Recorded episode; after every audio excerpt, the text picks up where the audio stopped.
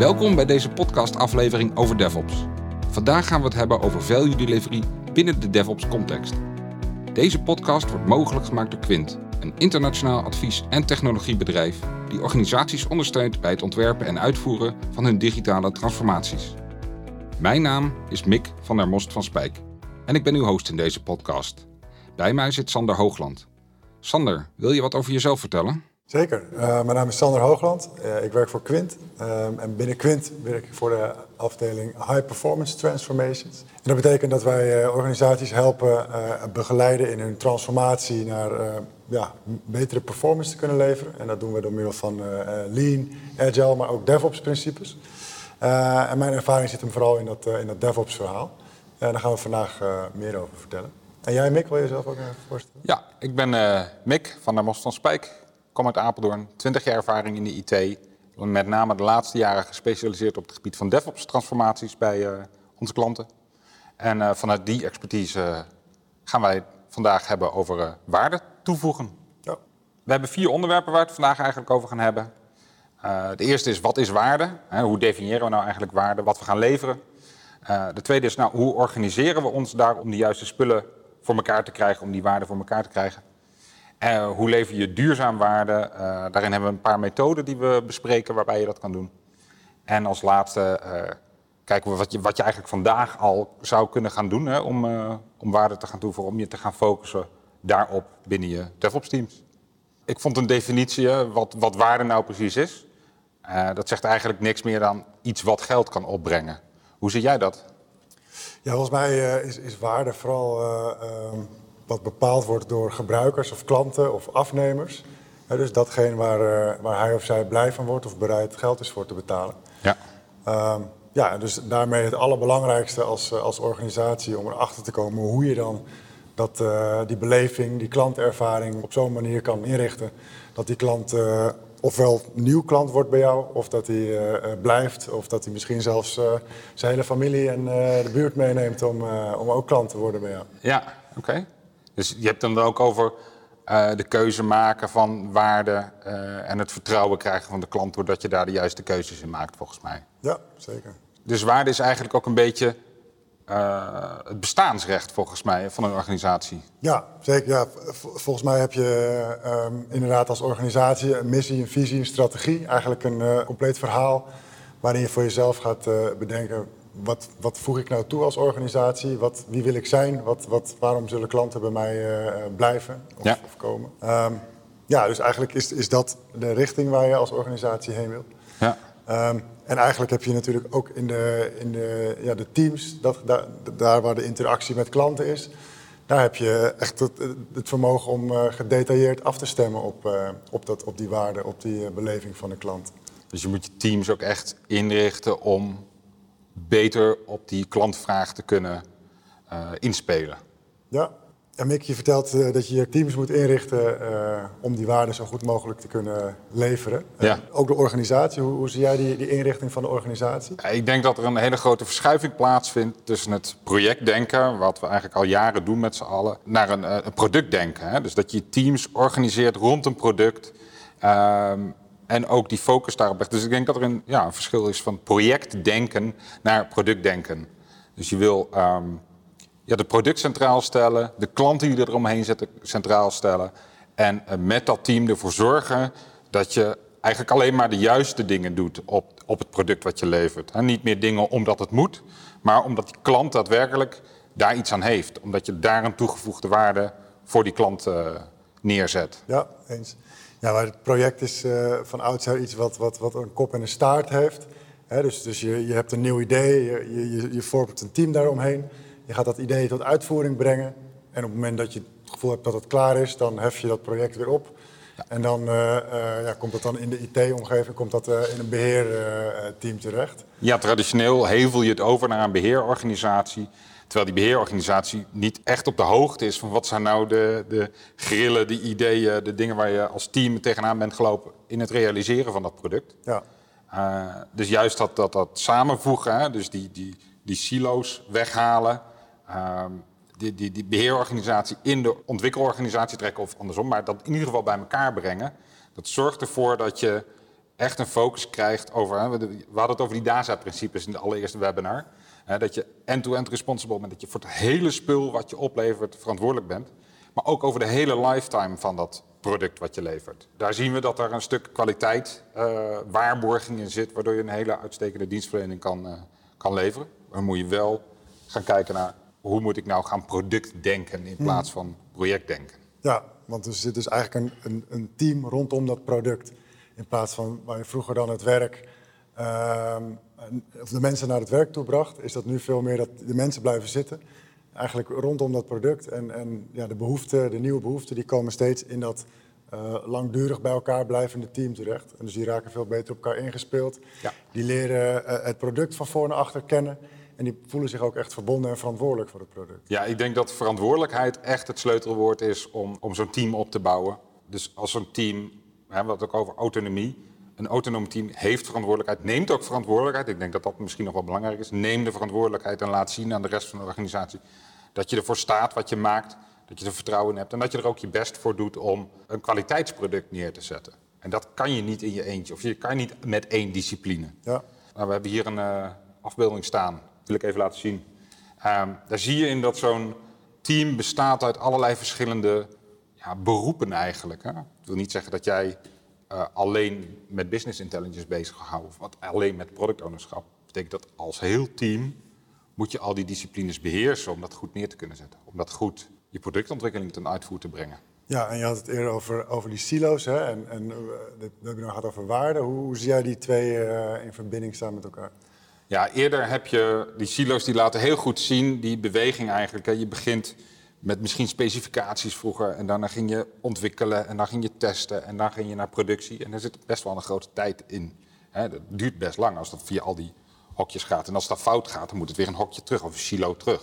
Nou, wat we willen nu is dat we die silo's niet meer hebben, maar dat je met je team in een kamer zit, aan tafel zit en op het moment dat je iets gaat ontwikkelen, dat je dat al samen met een tester doet of ook al samen met een beheerder bekijkt. Ja, wat ik ga maken, dat moet zometeen in beheer genomen worden. Dus ik kan er nu al rekening mee houden. Dus dat betekent, als het in beheer staat, dat we niet meer te maken hebben met checklist van acceptatiecriteria, maar dat er een dialoog is.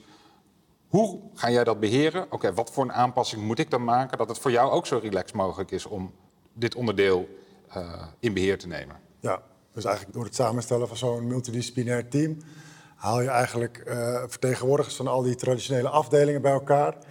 En zorg je ervoor dat zij vanuit een gezamenlijke doelstelling gaan werken. In plaats van dat misschien uh, van oudsher al die verschillende afdelingen hun eigen doelstellingen hadden. Ja. En niet echt keken naar wat er voor of na hen uh, in het proces kwam. Nee, dat klopt, ja. Dus dat is het, denk ik het grote voordeel. En doordat die overdrachtsmomenten, die handovers tussen al die verschillende silo's ook zo worden geminimaliseerd. Hè. Je zit met elkaar in dezelfde ruimte. Ja. Je hebt elke dag met elkaar contact. En je hebt dus datzelfde, diezelfde doelstelling. En daarmee heb je niet dat, dat kinderspelletje van vroeger... waarin je in iemands oor iets fluistert en dat wordt doorgegeven. Inderdaad, ja. Als je dat, die metafoor doortrekt naar de waarde... Hè, dus er is ergens een klant die uh, iets in het uh, oor van het team fluistert... en ja. daarmee weet gelijk het hele team wat, uh, wat waarde is voor die klant. Ja, zeker. En daarmee kunnen ze zichzelf of samen ervoor zorgen dat, dat ook, ja, die waarde wordt geleverd. Ja, zeker. Uh, we hebben een aantal manieren hoe je dan die, die, die vraag van die klant zo goed mogelijk uh, op kan vangen. Ja, heel belangrijk is om na te denken hoe dat eindproduct nou eruit ziet voor die klant. Hè. Dus wat we in workshops bijvoorbeeld doen is dat we een klantreis maken. Dat we de klant in kaart brengen als een persona. Hoe beleeft hij nou de applicatie of het product wat wij met z'n allen maken? een stukje design thinking kan je daarin toepassen. Waarbij je ook echt wel dat contact met die klant zoekt. Joh, dit gaan we maken, wat vind je ervan? Uh, en heel veel mogelijkheden tot feedback inbouwen om de juiste dingen uh, te leveren. En in kleine stapjes. Ja. Steeds een kleine verandering waarbij we, waarbij we steeds een klein beetje waarde toevoegen waar de klant al wat mee kan. En eigenlijk ook al zelf kan experimenteren. Joh, is dit goed voor de markt die ik moet bedienen? Is dit de juiste keuze? Zo niet, dan draai ik het terug. Maar ga ik hoef ik niet twee jaar ontwikkeling terug te draaien. Maar hoef ik bijvoorbeeld een week of twee weken ontwikkeling, zet ik stop en dan ga ik, een, ga ik het op een andere manier doen. Dus door deze manier van werken kunnen wij als team niet alleen veel beter presteren, veel sneller leren, maar ook onze klanten beter in staat stellen om uh, te kunnen kiezen, een beetje om te experimenteren, joh, wat werkt nou in de markt voor mijn klanten. Ja, dus je zet eigenlijk die klant ook, die trek je eigenlijk naar binnen om, om samen met, uh, met het team eigenlijk de koers te bepalen wat het, wat het meest belangrijk is voor die klant. Ja, ja, en vooral, ik denk dat het heel belangrijk is dat je dat in dialoog doet. Dat je dat niet met formuliertjes en uh, et cetera doet, maar dat je samen gaat kijken, oké, hoe wordt het product beleefd uh, en hoe komen we tot de juiste oplossing. Dus ja. echt in dialoog gaan met je klant om de goede spullen te bouwen. Ja, dus dat is, dat is enerzijds je product optimaliseren op basis van de input van die klant. Ja. Um, aan de andere kant, uh, een principe van DevOps is ook uh, het continu verbeteren. Hè? Dus de drang naar ook je eigen processen continu verbeteren. Ja. Hoe, hoe, hoe, doe je dat bij, bij klanten? Wat we, waar we naar kijken is, we willen meten. We willen eigenlijk inzicht krijgen in hoe goed wij spullen maken. Hoe goed wij als team performen, hoe goed onze applicatie is. Uh, en verder ook hoe wij de omzet vergroten van de klant. Dus dit zijn al drie verschillende dingen waar je op wil meten. Business, techniek en eigen team performance. Vaak om dat te doen starten we bijvoorbeeld met een value stream map te maken. Of wat ik al eerder zei, een klantreis. Die is wat minder, die is wat globaler. En met een value stream mapping gaan we echt naar de performance kijken van ons team. Gaan we echt meten hoe lang doet zo'n change erover. Ja, we kijken elk stapje in het proces. Uh, we kijken hoe lang duurt hij erover over het hele proces. Hoe lang duurt elk stapje. En uh, we kunnen er ook heel goed in kaart brengen wat uh, de momenten zijn dat we eigenlijk tijd verspillen. De waste tussen twee punten. bijvoorbeeld, wat we heel veel zien is dat er nog een aparte acceptatiegroep is. En dat een ontwikkeling heel snel gaat en die komt twee weken bij de acceptatiegroep te liggen. Uh, dat, dat kunnen we naar voren halen, die acceptatiemomenten, waardoor we die doorlooptijd kunnen verkorten. En ook veel sneller kunnen reageren op vragen van klanten. Ja, dus dat, dat value stream map, dat is, dat is een voorbeeld van hoe je, hoe je heel kwantitatief eigenlijk kan gaan uh, beoordelen hoe jouw dienstverlening uh, ingericht is. Ja. meten is sowieso een belangrijk onderwerp binnen DevOps, maar eigenlijk denk sowieso om, om, om, grip te krijgen vanuit feiten in plaats van onderbuikgevoel. Een belangrijk uh, middel om, uh, om jezelf te blijven verbeteren. Ja, ik denk stel dat je niet eens DevOps doet, dan wil je toch grip hebben op wat je aan het doen bent. Uh, ik, ik, vergelijk het wel eens met een autorijden met een geblindeerd raam zonder kilometerteller. En dan succes, ik zie je in Italië. Mm -hmm. dat is super lastig. We, we, hebben eigenlijk veel te lang blind gereden. En ik denk dat het toevoegen van die metrieken aan je manier van werken en dat ook echt uh, onderhoudt en actief inzet bij reviews en uh, retro's, uh, maakt je als team veel beter. Pas je ook veel beter op ja. de klantwens. ja, kan je veel beter aanpassen op de klantwens. Ja, en, en, zijn er bepaalde metrieken die dan voor jou eruit springen, die handig zijn om, om bij te houden? Ja, ik vind een van de allerbelangrijkste om mee te beginnen is je lead time. Dus dat eigenlijk wanneer krijg ik een vraag van een klant binnen en wanneer lever ik die wijziging op? High performance teams die hebben uh, idealiter een tijd die onder de 60 dagen ligt. En we zien low performance boven de 600, 700 dagen over een change doen. En je kan je afvragen wat dan de waarde nog is van zo'n change die drie jaar geleden, uh, of twee of drie jaar geleden op de backlog is verschenen. Uh, dus dat is vaak een indicator. Die zetten we neer. Ga die maar gewoon eens een paar sprints meten, een paar weken meten. Hey, ik kan best voorstellen dat je niet in sprints werkt. Ja. Ja, neem dan weken of maanden. Of, uh, ja, dus lead time eigenlijk, het is, begint het moment dat de klant iets, uh, iets vraagt, ja. tot aan het moment dat hij ook daadwerkelijk uh, die waarde kan gaan gebruiken. Ja, ja. Nee, dat klopt. Welke ik verder ook nog heel erg belangrijk vind, is beschikbaarheid. Ik vind beschikbaarheid van je applicatie ten opzichte van de klant. Dus je kijkt eigenlijk van buiten je applicatie, of van buiten je product, naar hoe beschikbaar is dat voor de klant uh, dit is iets meer dan uptime. We horen heel vaak uptime, maar wanneer mijn dienst beschikbaar is vanuit een intern perspectief, doet mijn computer het wel. Uh, terwijl het best kan zijn dat er een externe verstoring kan zijn, waardoor een klant helemaal niet bij je applicatie komt. Dus dat is wat we bedoelen met beschikbaarheid, is vanaf de buitenkant kijken naar je applicatie. Is die beschikbaar? Ja. Ik denk zelf, een, eh, ook nog een hele andere belangrijke, zeker vanuit het idee van waarde, is, is de klantbeleving. Hè, dus je, je klanttevredenheid. Ja. Natuurlijk, uh, we kennen allemaal de, de klanttevredenheidsonderzoeken. Ja. Dat zijn vaak uh, enorme pakken papier. Maar het is belangrijk om, om, om gevoel te houden, om, om consequent uh, even die thermometer bij de klant te voelen van hoe, hoe doen we het nou? Ja, en moeten zeker. we van daaruit iets, iets aanpassen? Ja, je wil weten, we maken een afspraak over businesswaarde creëren. Ja, lukt dat ook? Lukt dat ook met die wijziging die we doen? Ja. Ja, dat klopt. En als jij nou morgen zou eh, beginnen met, uh, met DevOps in een bedrijf uh, neerzetten, hoe, hoe zou jij dat aanpakken? Ja, we zagen net even dat design thinking. Hè? Dus echt een manier vanuit hoe kan ik nou samen met mijn klant enerzijds een relatie opbouwen. Anderzijds echt in de, in de huid kruipen, bij wijze van spreken, van die klant om erachter te komen. Wat drijft zo iemand nou en, en, en waar, waar, heeft hij nou de meeste profijt van bij het gebruik van onze applicatie? Ja. En wat stoort hem nou het meeste? Um, dus daar ga je eerst echt die, aan die relatie bouwen en erachter komen. Wat is nou het allerbelangrijkste voor die klant van mij? En welke oplossing of welke, welke, uh, ja, welke richting gaan ja, we op? Welke, welke, welke gebruiksvriendelijkheid ja. hoort daarbij? Um, dus eerst is daar een goed beeld van krijgen. En vervolgens uh, um, ga je kijken, wat is nou het proces wat we op dit moment uh, hebben ingericht...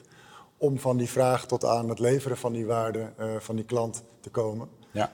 En kunnen we daar bepaalde verbeteringen in gaan identificeren. Dus als je dat heel kwantitatief maakt met zo'n value stream map... Ja. Um, zijn er bepaalde bottlenecks? Hè? Waar zien we dat het echt lang duurt om in het proces ja. een volgende stap te zetten?